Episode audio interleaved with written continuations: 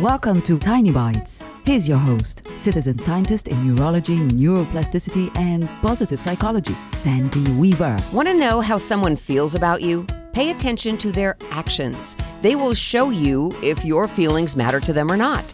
They will show you if you are a priority in their life or not. They will show you if your investment of time and emotion in them will pay off or crash and burn. Don't listen to their words, sweet as they may sound. Most people believe what they're saying to you as they say it, and sometimes can't live up to the words. That doesn't mean they're a liar, it just means they're human.